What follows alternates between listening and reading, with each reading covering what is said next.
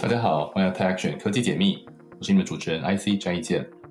Tech Action 让我们用科技创造行动，从访谈理解趋势，带给你最独特的产业知识、技术观点、创业故事和投资经验，为你解开科技业、创投业、顾问业还有许多行业的面纱。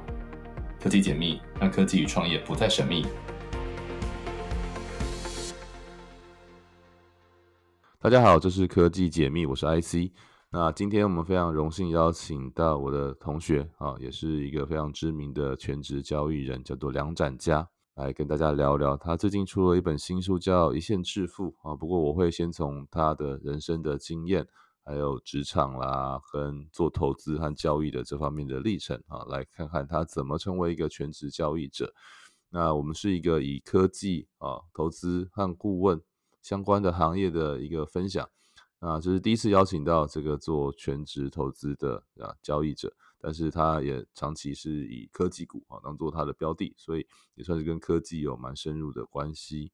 那展家呢，他是建中毕业，台大土木系的学士哈，美国密西根大学土木所硕士，也在新加坡取得国立教育学院的学士后的华语文教育文凭哈。所以听起来他就是其实也集在好几个地方哈，生活跟工作过，包括台湾啊、日本啊、美国跟新加坡哈，有过实习的经验在日本。那二零零四年哈旅居新加坡，那二零零八年哈成为全职交易人，那一九九七年就进入了市场交易，到现在已经三十年将近哈，然后操作经历有基金、股票跟期货等等，著有这个一个全职交易人的投资告白，还有干嘛羡慕新加坡这些畅销书。那目前除了从事金融交易之外，他也是金融研习院和这个 Money 钱杂志的理财学堂的讲师啊，包括在理财杂志和独立评论和天下专栏作家。展家要不要跟大家先打个招呼吧？呃，Hello，各位呃听众朋友，大家好，我是梁展家。展家是我高中同学哈，我们在建中乐队哈共度了高二、高三哈。那其实高二都在练乐器，高三都在拼联考哈。那也算是蛮独特的。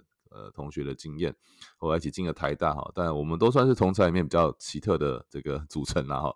我们大部分同学都是在科技业哈，从事呃工程师甚至是专业经理人工作。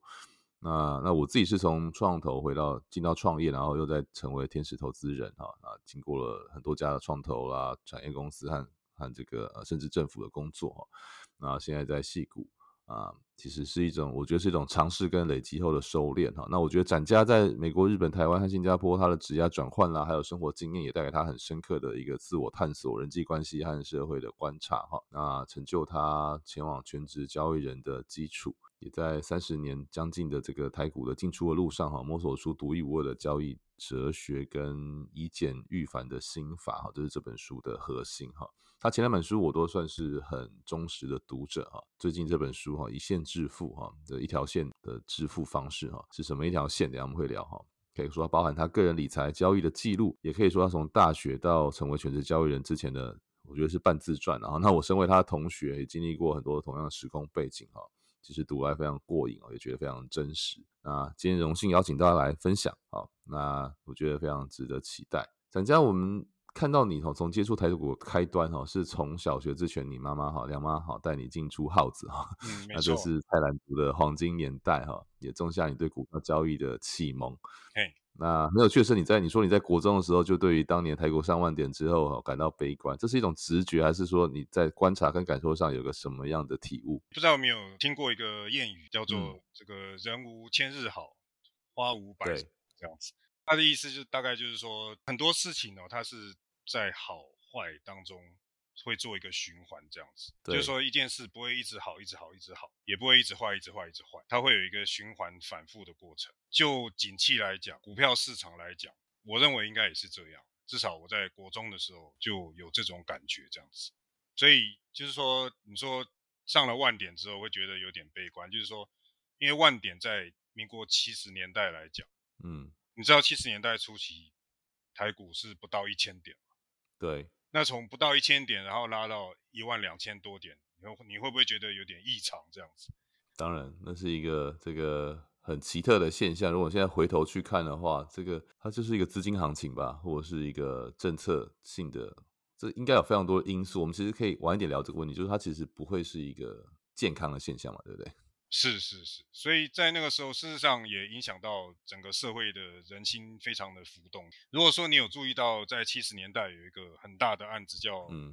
宏源案，宏源吸金，嗯，诈骗，对，就是这个地下投资公司这样子。对，呃，当时他们也不觉得是诈骗啊，嗯嗯嗯，就是说这个地下投资公司也是跟台股的这个行情的大涨，等于说他们的这个命运是紧紧相连在一起，这样相辅相成的。那等到这个一万两千点崩盘下来以后，嗯以以后对，这个宏源呢，就是它的黄金年华也就结束了，这样子。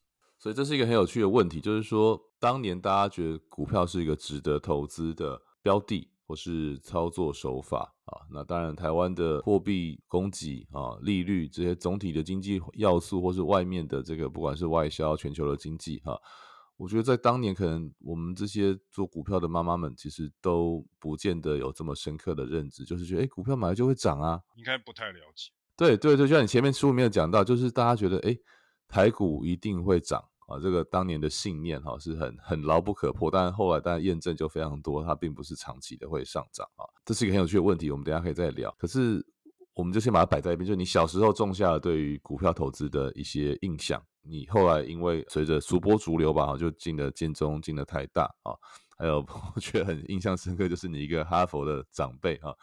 说我这个化工、机械、土木都差不多，这我觉得蛮蛮有趣的一件事情。虽然我自己当年选科时，你可能认识这个人哦，哦，真的吗？真的啊、我等一下，等一下那个下线跟你讲。好，私下聊对。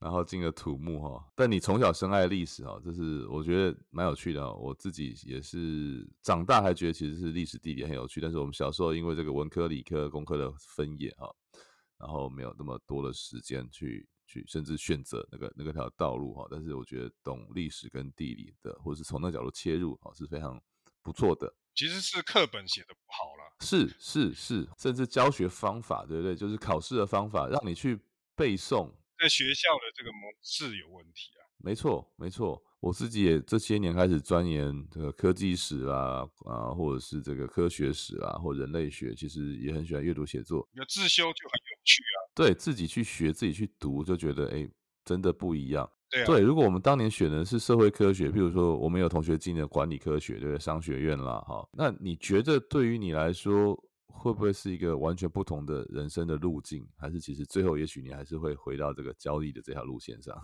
你有想过这个问题吗？呃，对，其实嗯我我我有认识不少这样的同学，这样子，嗯，其实就是包括到台大土木系以后嘛，对有些土木系的同学，诶他后来就转去金融业啊，对就是比方讲我们说做这个交易来讲，对你直接会想到应该是金融业嘛。对，其实就我自己后来对跟金融业的朋友聊起来，我发现一般来讲，金融业他们是以销售金融产品，然后赚取佣金，是这个是他们主要的一个商业模式啊。对那你说纯粹那个交易，那个是很小一块。就换句话说，即使你是对交易很有兴趣，你不见得有机会做到那个工作啊。没错，然后再来是说，就算进到交易的单位里面，并不是你想怎么交易就怎么交易啊，因为有很多外在因素会来影响，就像是你的老板，他可能有不同的考量啊，并不是纯粹说你现在在这个一个限定时间之内要达到多少绩效那么简单而已，并不是这样。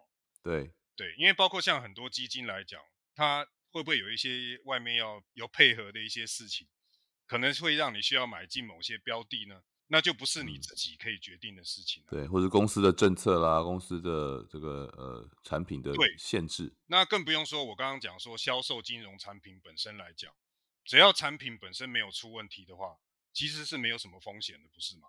没错，因为你佣金是固定的一个比例抽成嘛。那我跟我们做交易不是啊，你可能会有有赚有亏，对不对？对假设我是做作为一个金融业者，我也会把大部分心思花在收取一个固定佣金的上面啊，嗯因为那是那是固定一定可以收到的钱嘛，对然后再开发新的金融产品啊。嗯对，就是假设我是业者的话，我也不会把心思放在交易上面。那这样的话，就跟我原始的兴趣就产生一个，就是有一个落差了。所以换句话说，就说即使我尝试很早就转换跑道到金融业去，大概我想不会超过五年，我也会适应不了了。嗯这是我这个后见的看法。嗯，好，没关系，我们就是先做了一个假设性的问题哈。不过这个书里面其实你描写了很深刻跟细腻的一些观察，包括自己哈的人生的过往的经验，甚至从这个小时候哈，这个年轻时代哈，你写了 几万字的这个蒋经国传的读后心得，去呃给女生当做情书，这是一个非常 有趣的一个小故事，非常奇怪吧？对。不过我觉得我们这些念男校的啊，或者是个性上，其实嗯。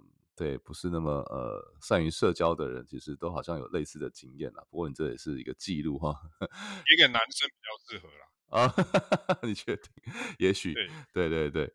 不过讲《金国传》是，就是我觉得同学们有读过的可能也不多吧。你是什么样情境下去？我自己是没有读过啊。虽然我对于蒋家的后代也有一些往来啊，但是我也对于蒋经国这个人，或者是蒋介石有有一些呃观察的这个角度，或者是呃，但。《蒋经国传》真的也应该也不是太多同学会去读的吧？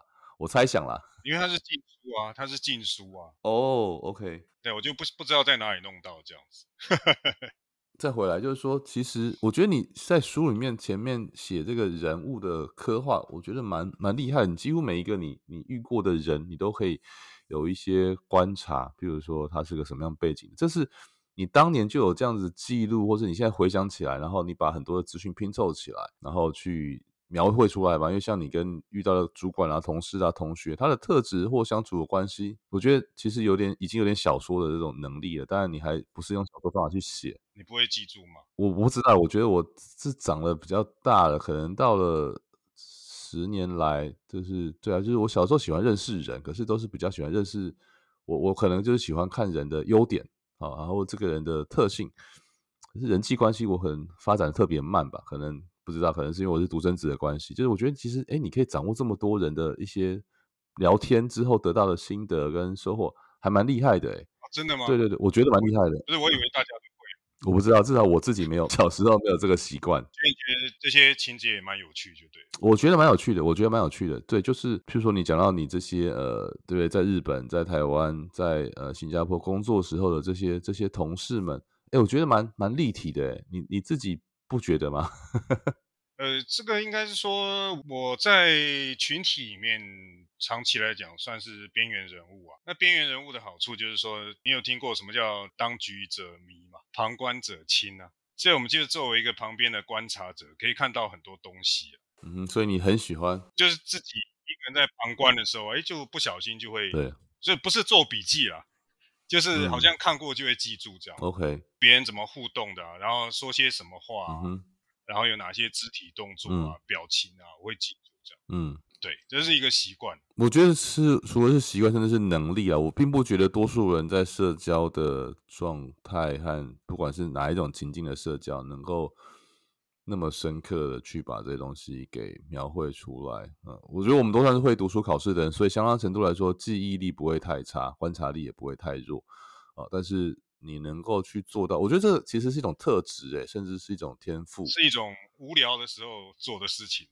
不会，不会，不会，不会，我觉得其实是一种整理跟记忆的功力，你可能不知不觉养成的，啊，对，不管是因为。环境或者是这个你你喜欢这个一定要你喜欢做这个事情。对我来说，我喜欢的事情可能就不是这件事情。我可能就很很在意，我想去做什么样的事情，然后去搞清楚，哎，谁是这群里面最最好玩的、最有能力的。可是我真不会去研究哦，至少在小时候的时候完全不会去研究这些人际人际关系。哦，对我 长很大才发现说，哎，其实很多人都很小就会这个事情，我可能很大才才开始去研究这件事情。对，所以我觉得其实天性也是占一部分啦，啊，或者可能就是我我我所在的环境就是比较单纯，或者是就是只要搞清楚所谓的科学或工程的问题就好。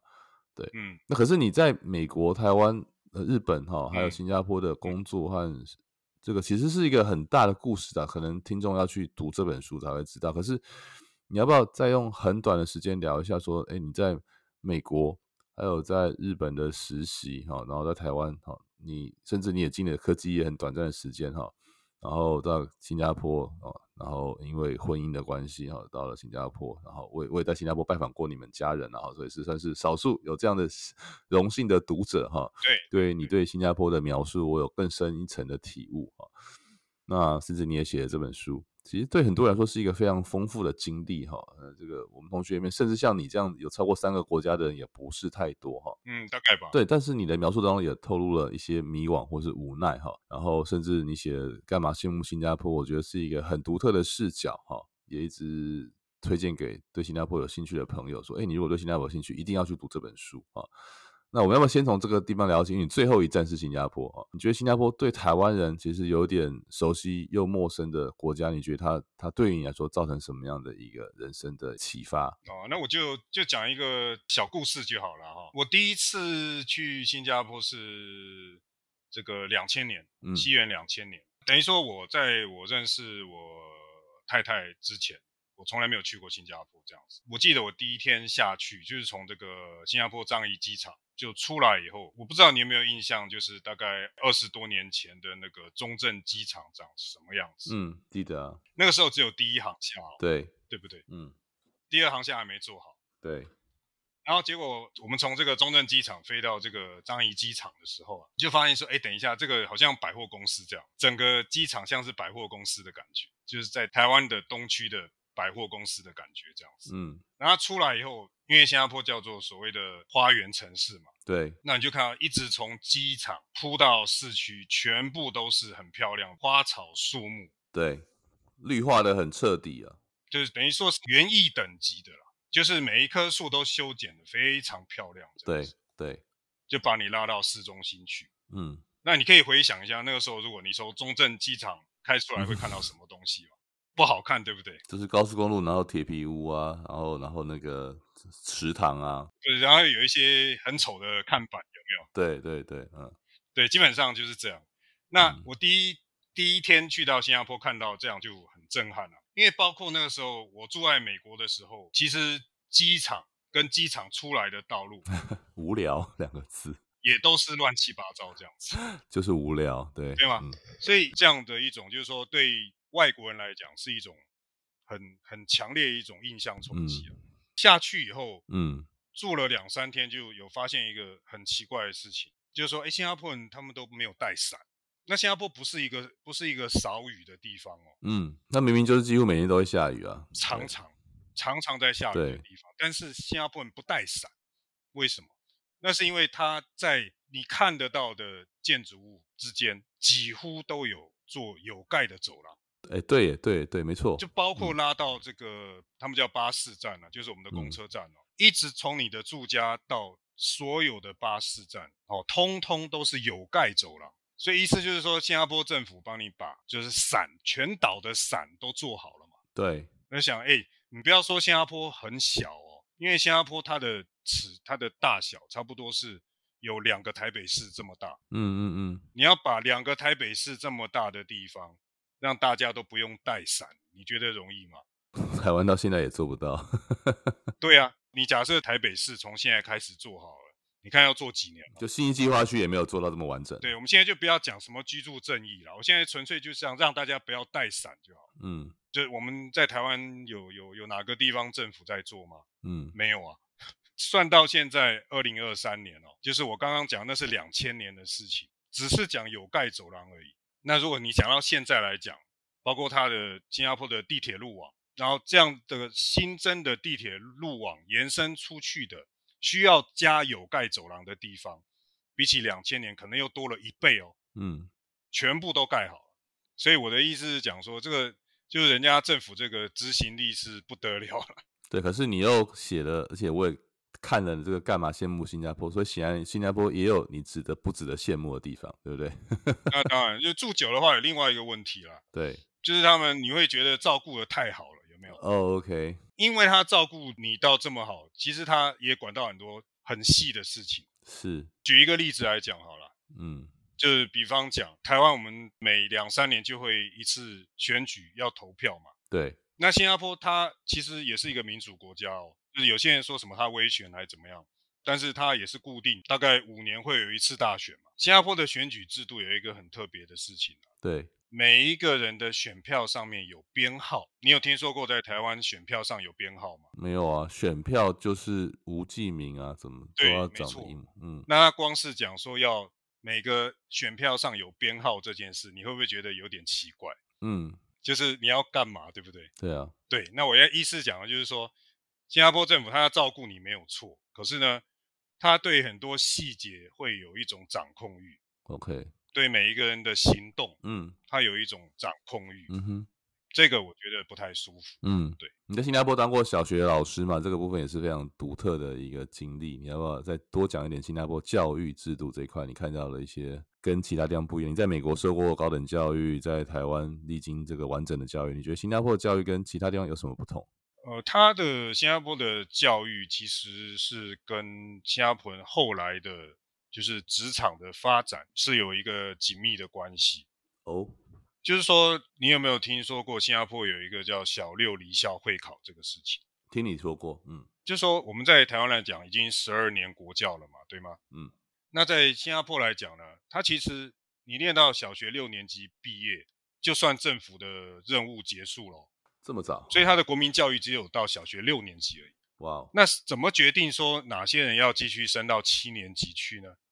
就是要靠这个小六离校会考，就好像我们以前有考过高中联考、大学联考一样。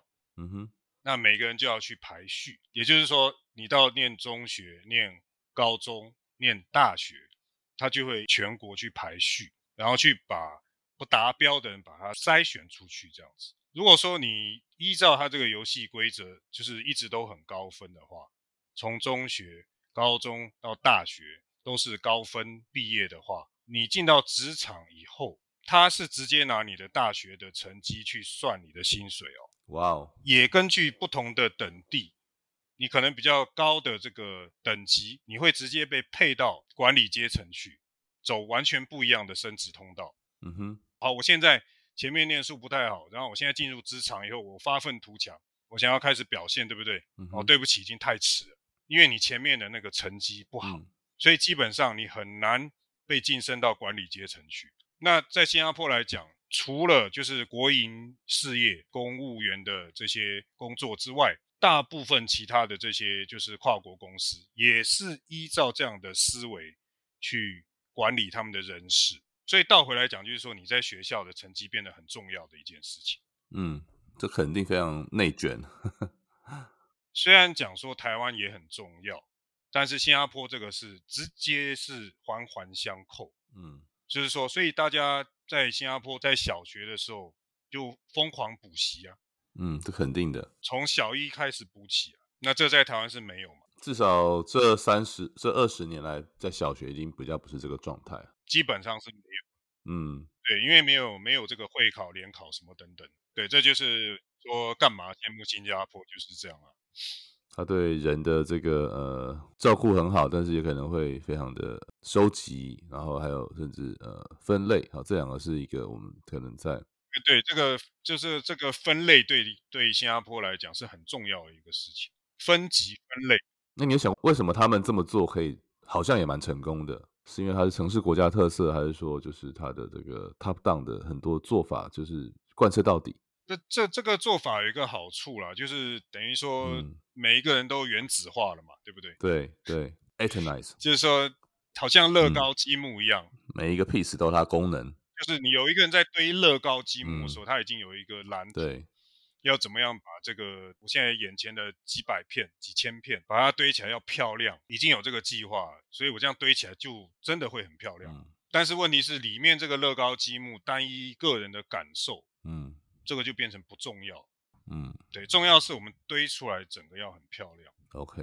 所以就是新加坡的思维是这样。好，那我们再往前推一点哈。那你在新加坡是因为这个遇到了你太太，好在你念书的过程当中，你在 Michigan 遇到他啊。你当初选择的时候，我看你的书里面写写的很有趣，就是说你拿到几个 Ivy League 哈常春藤名校的 offer，但是你最后选择去密西根，其中一个原因是，对我自己放弃了。对对对，是说哦你高中大学我们都遇到很多很厉害会考试会念书的同学，你觉得哇不想再被一次无情的碾压哈。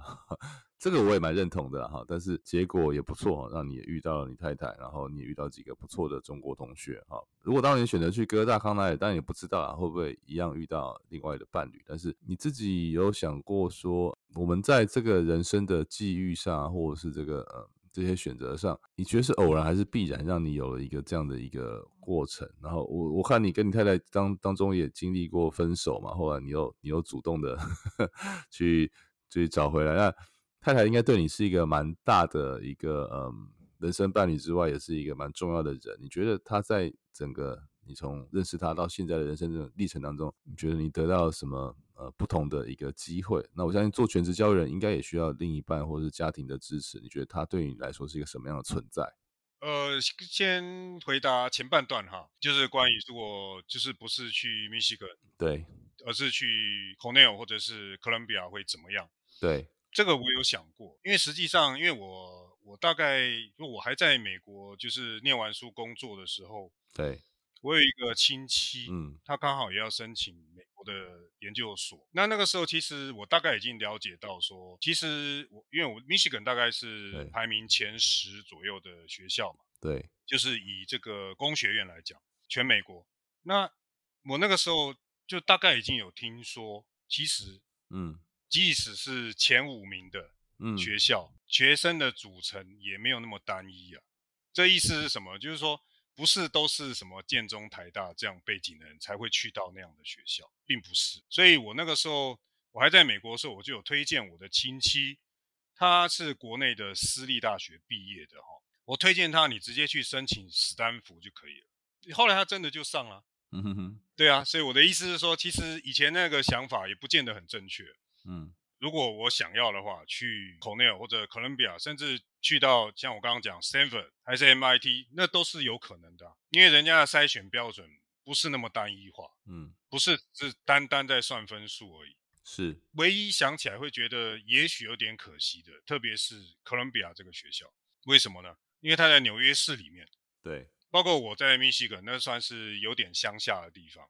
密西根的这个 Ann Arbor 是一个大学城嘛，对。或者我刚刚讲 Cornell 的这个，嗯，伊萨卡，它的也是一个大学城，嗯，都是很乡下的地方，嗯。可是如果我那个时候有去到 Columbia 的话，嗯，在大城市里面，就是说，假设即使我是土木系、土木所毕业，如果我要，因为华尔街就在那旁边，不是吗？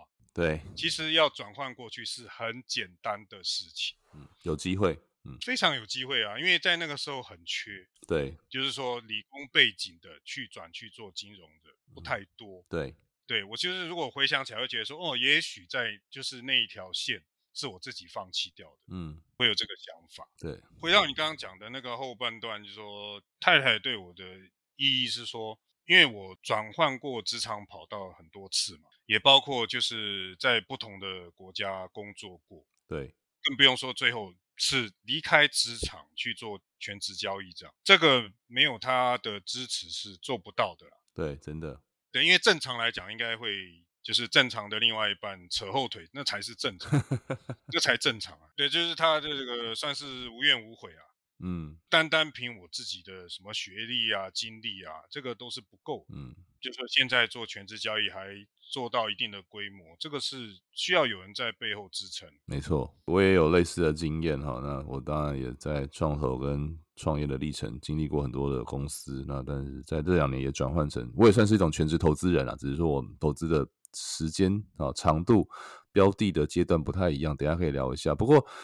你最近这本书叫《一线致富》中，你花了很大的篇幅描绘了前半生哈，除了塑造你这个人的，我算是蛮立体的一个形象哈，也对于为什么成为全职交易人有很完整的交代，包括你也记录了中间的这些职来的薪资啦、存款啦哈。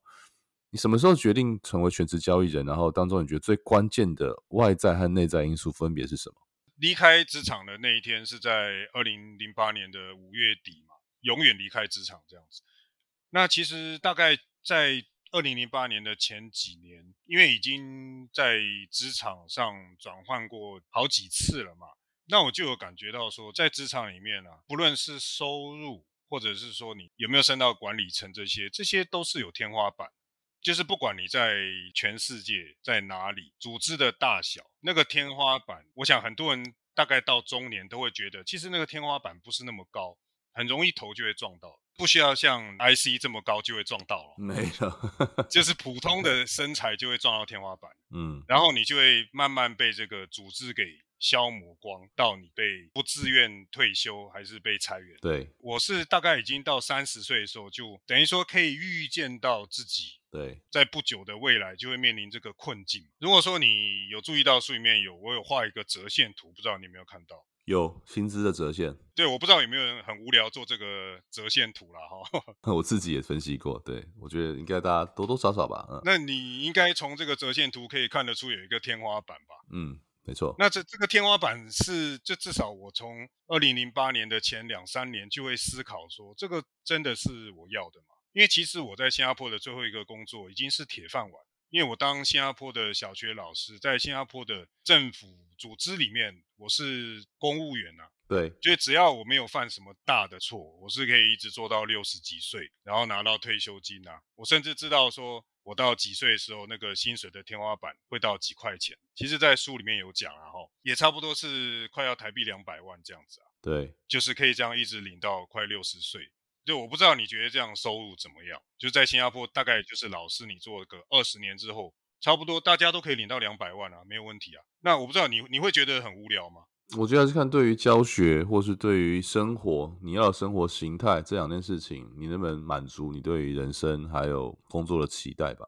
对，那从你刚刚讲的这些，我觉得不能满足啊。撇除这个收入本身来讲，我现在说工作的内容，我觉得没有充实感啊，因为它重复性是蛮高的。反正学生来来去去，但是你那个教材差不多都是一样，我觉得有点太无聊了。所以我是决定二零零八年三十二岁的时候就提前就离开了这样子。重点是时间跟生活的分配吧。那时间上没办法，就是说你在职场，你一定要花百分之七八十的时间在工作吧，醒着的时间呢、是，对，这是没有办法的。对，那如果是全职交易的话，嗯时间是百分之百是我自己的啊、收入是多少我自己决定的啊、嗯，盈亏自负。那我比较喜欢这样的一种，就自己可以掌握的感觉，这样子。嗯，同意。所以这是一个很关键，你成为全职交易人的一个历程哈。我们这个节目其实是以科技哈的创新跟投资啊当做一个主题。那你在书里面也提到，你很早期的时候，其实也曾经就是靠台湾的台股的科技股哈，有几次不错的成功的交易，当然也有啊不是特别成功的。对，台湾的科技公司甚至台股，我觉得全世界都是一个蛮独特的存在哈。以一个不是很大的资本市场，然后又有点偏偏重某个领域的这个产业面来说，它有它的独特性。这是我们身为台湾人的幸运，也是一个悲哀啦。某个角度说，我们就是只会这些东西啊，或者只能做这些东西。那但是某个角度，我们如果依赖这个东西，有它的优点，也有它的缺点。你刚才前面说你是零八年五月底哈，那当然我现在因为长期的去看很多总体的或者是这个全全世界的科技业的走向啊，零八零九当然是一个很关键的时间点啊。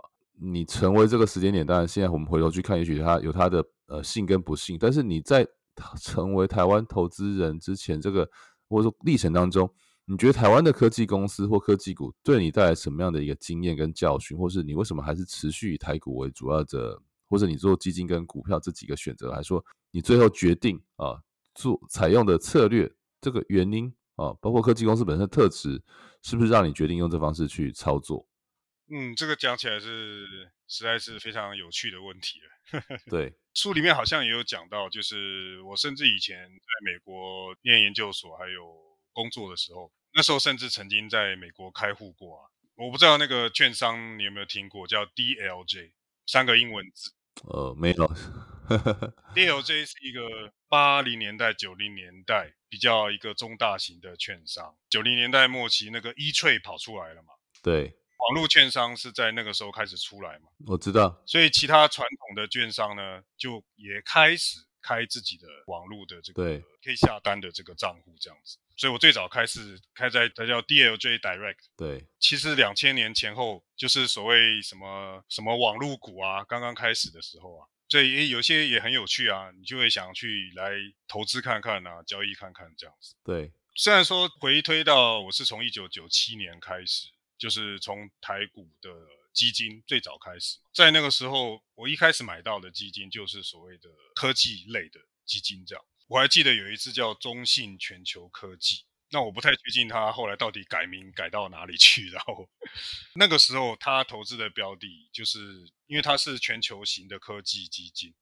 所以美国的跟台湾的科技股都有投。那我还记得很清楚，是说美国那边他那个时候投的是像 Dell 对戴尔电脑，或者像是 HP 哦惠普哦类似这样的，或者像 Cisco 这样的科技股。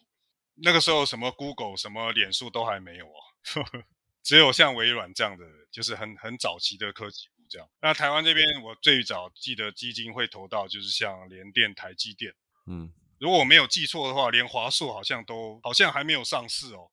九零年代初期，嗯，对，因为一九九七年的时候，其实那个时候，因为我现在不是讲电子股是二三叉叉开头的嘛？对，二三零一是光宝嘛？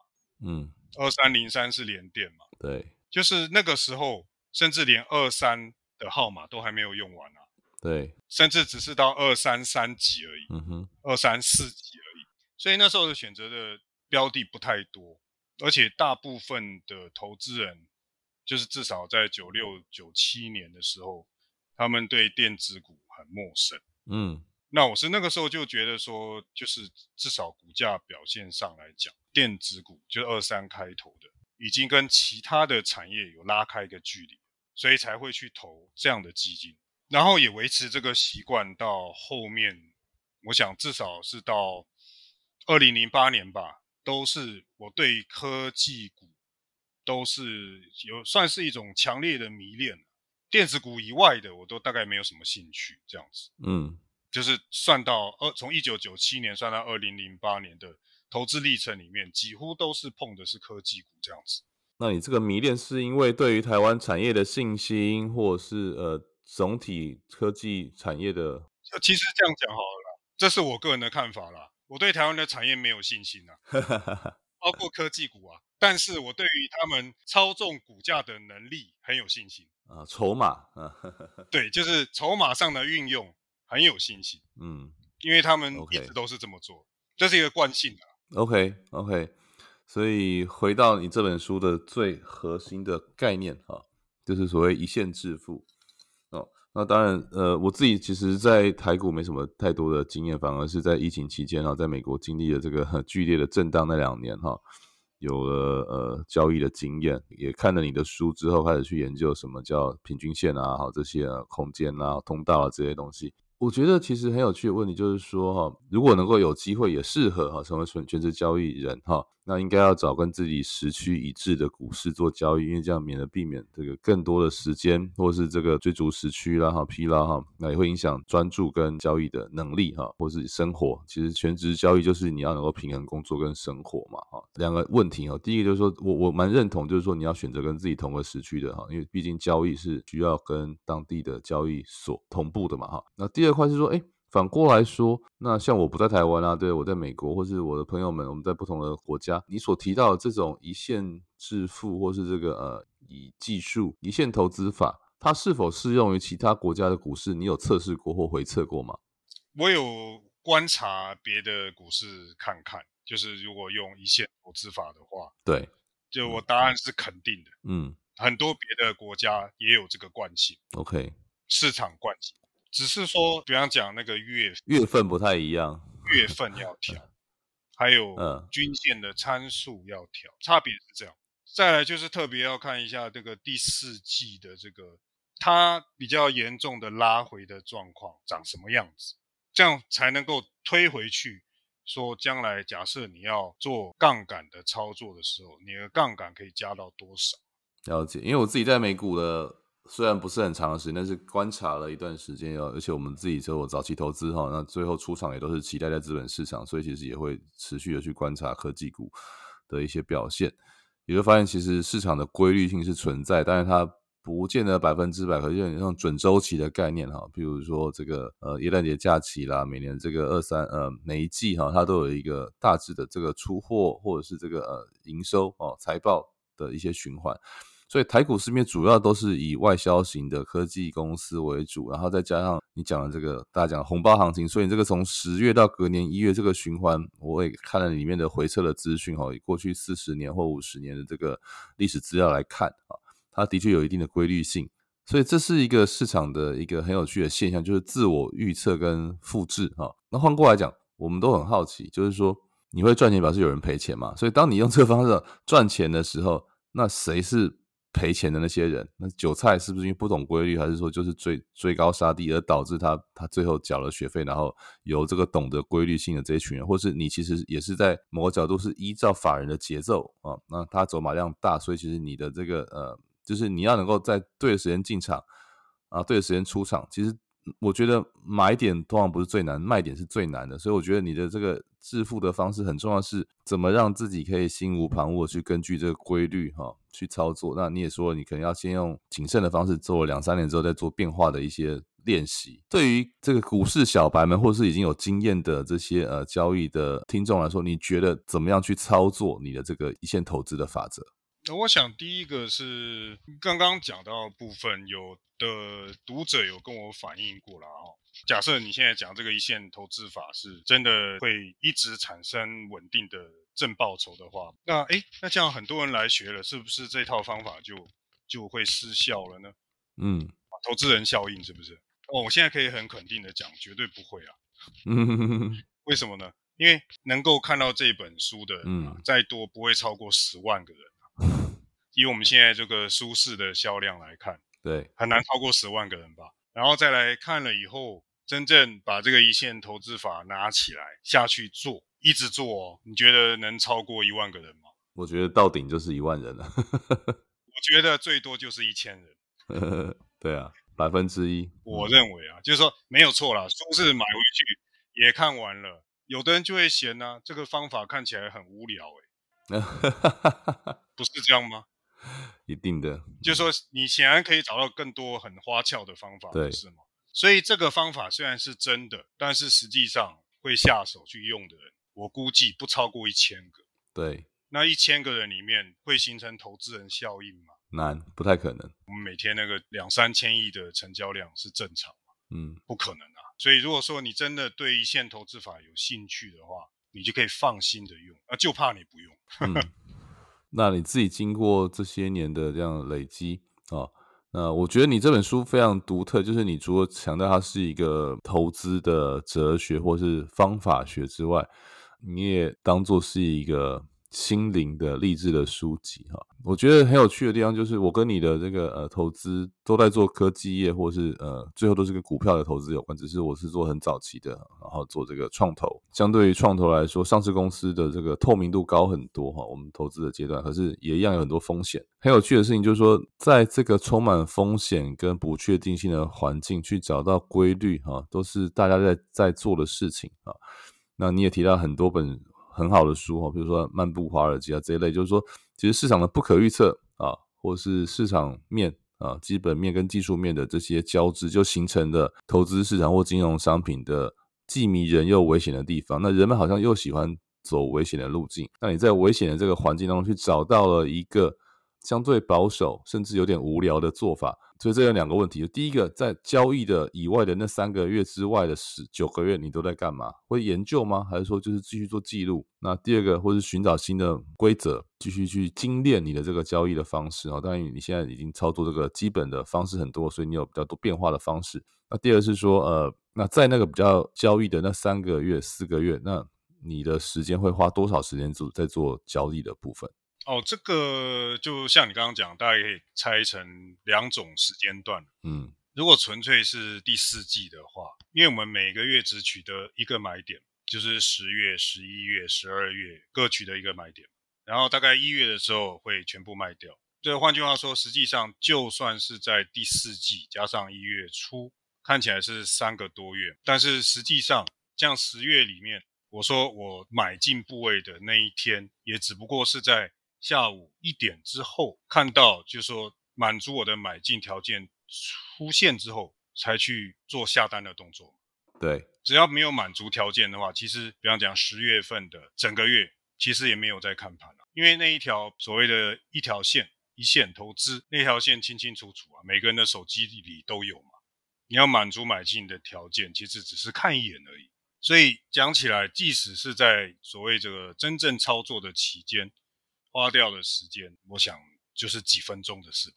每个月可以这样说吗？对，这是叫这是买卖点，但是你不选股吗？还是说你就是只挑某几只？嗯，没得选啊，因为我们做的呢就是找贴近指数的标的去做啊。OK，所以你还是以接近指数的这个标的做选择。OK，嗯，这是好，这是对的。嗯，就像零零五零啊、零零五六啊，或者我比较习惯的台指期啊，就是加一点杠杆。嗯、对对所以这个选股是很久没有做，对，但是就说去观察，就是最近的热门股也是一种乐趣，就是观察他们的这个运动形态。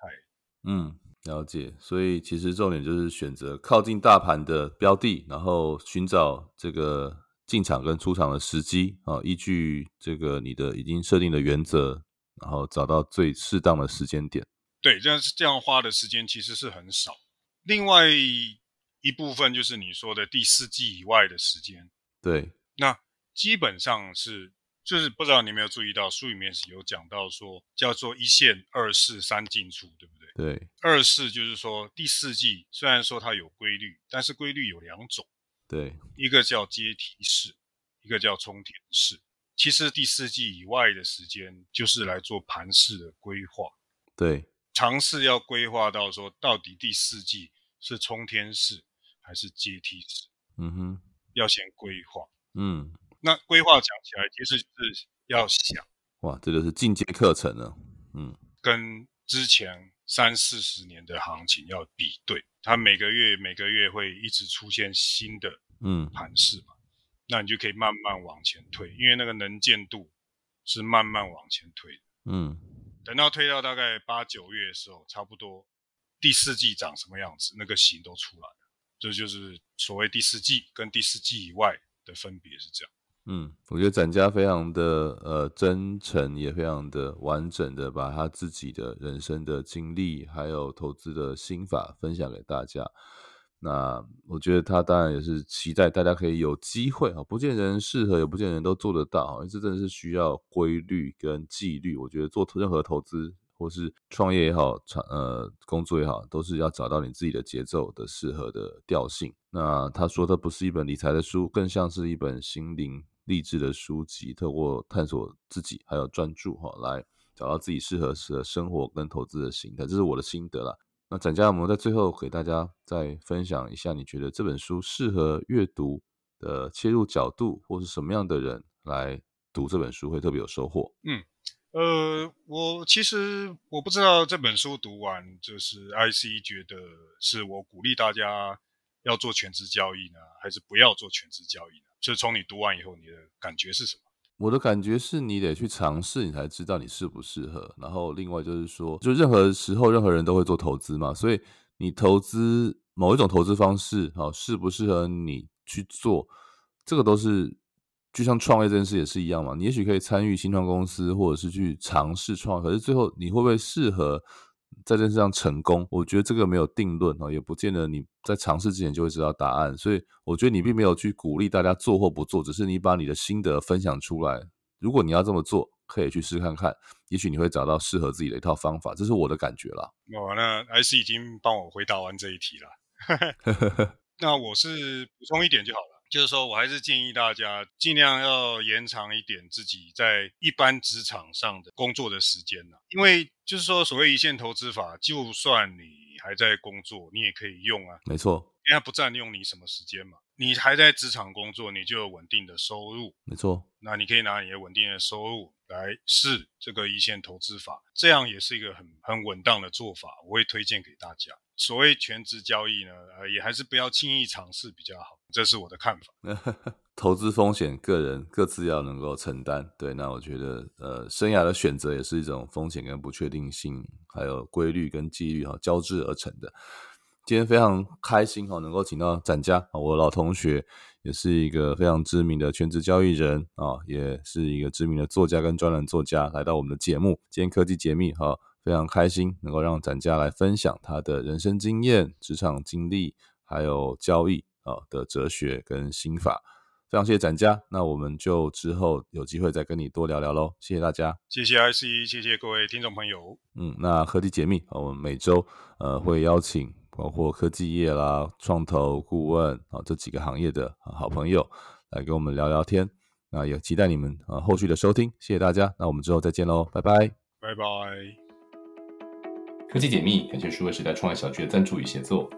数位时代是台湾最具影响力的科技财经媒体，长期聚焦于全球、台湾、中国等地最新的科技、网络、创业、数位行销等议题的动态还有趋势。创业小聚则是由数位时代从二零一一年开始推动，是一个最具传播影响力与商业价值、国际级的新创机会交流平台。感谢大家收听 TechSian 科技解密，每周在各 p o c k e t 上上上架，也欢迎在 Apple p o c k e t 下留言。有和每一集邀请来宾五星评价，还有留言回馈。科技解密，我们下次见。